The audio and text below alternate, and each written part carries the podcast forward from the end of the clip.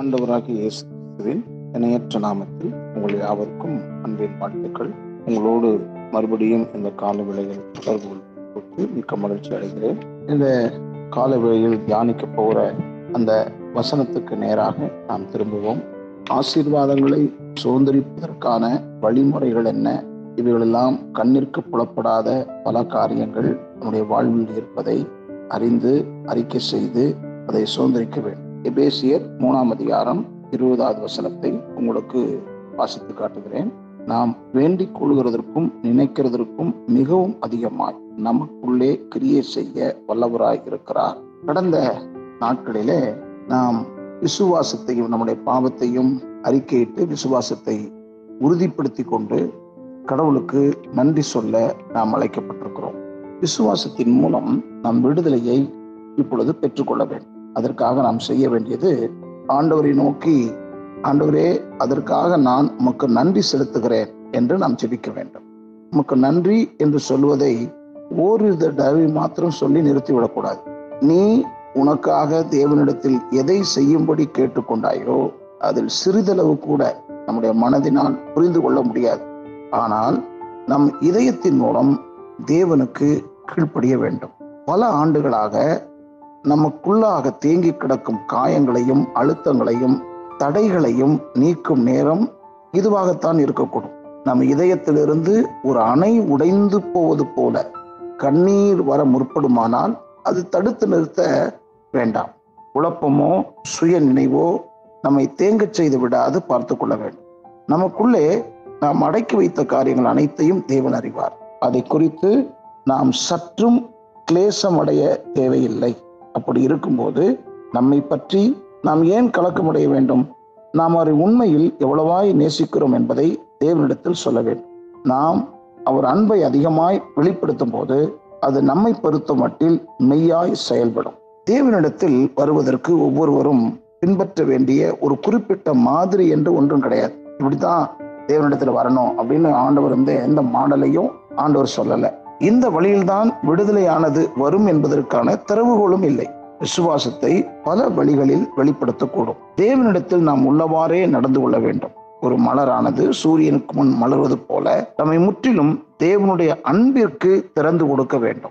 ஏழாவது காரியம் இப்பொழுது நாம் பெற்றுக்கொண்டோம் என்று விசுவாசித்து தேவனுடைய ஆசீர்வாதத்திற்குள்ளாக நாம் கடந்து செல்ல வேண்டும். இந்த நேரத்தில் அந்த ஆசீர்வாதம் எந்த வடிவில் இருக்கும்? என்றோ தேவன் அதை நமக்கு எப்படி கொடுப்பார் என்றோ ஆராய முற்படக்கூடாது.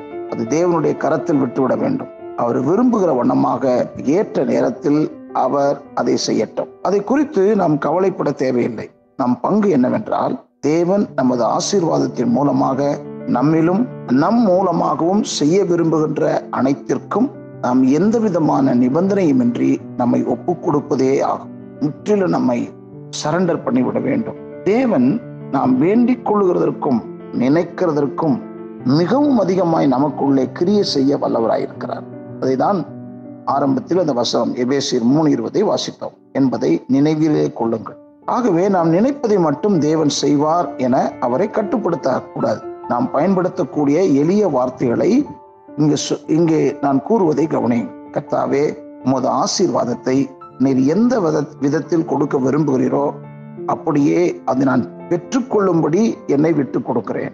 பல சமயங்கள்ல ஆண்டவரை பின்பற்றுகிற மக்களுடைய வாழ்க்கையில் ஆண்டவர் செய்த காரியங்கள் ஒவ்வொன்றும் வித்தியாசமானதா இருக்கும். நம்ம பார்த்து அவர்களுக்கு செய்தது போல எனக்கு செய்யுங்க அப்படின்றதை காட்டிலும் இந்த வார்த்தை மிக முக்கியமானது. நீர் எந்த விதத்தில் எனக்கு கொடுக்க விரும்புகிறீரோ அப்படியே அதை நான் பெற்றுக்கொள்ளும்படி என்னை விட்டு கொடுக்கிறேன். ஏனென்றால் ஒவ்வொருவருக்கும் ஒரு வழியையும் ஆண்டு வைத்திருக்கிறார் பாதை வைத்திருக்கிறார்.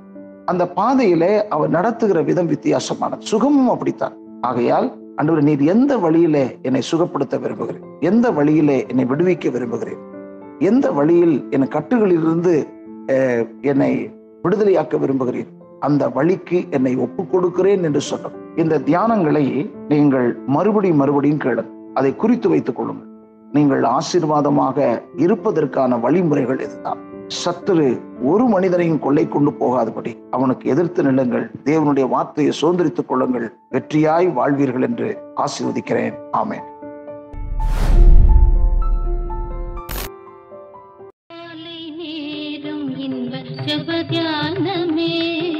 கருணை பொற்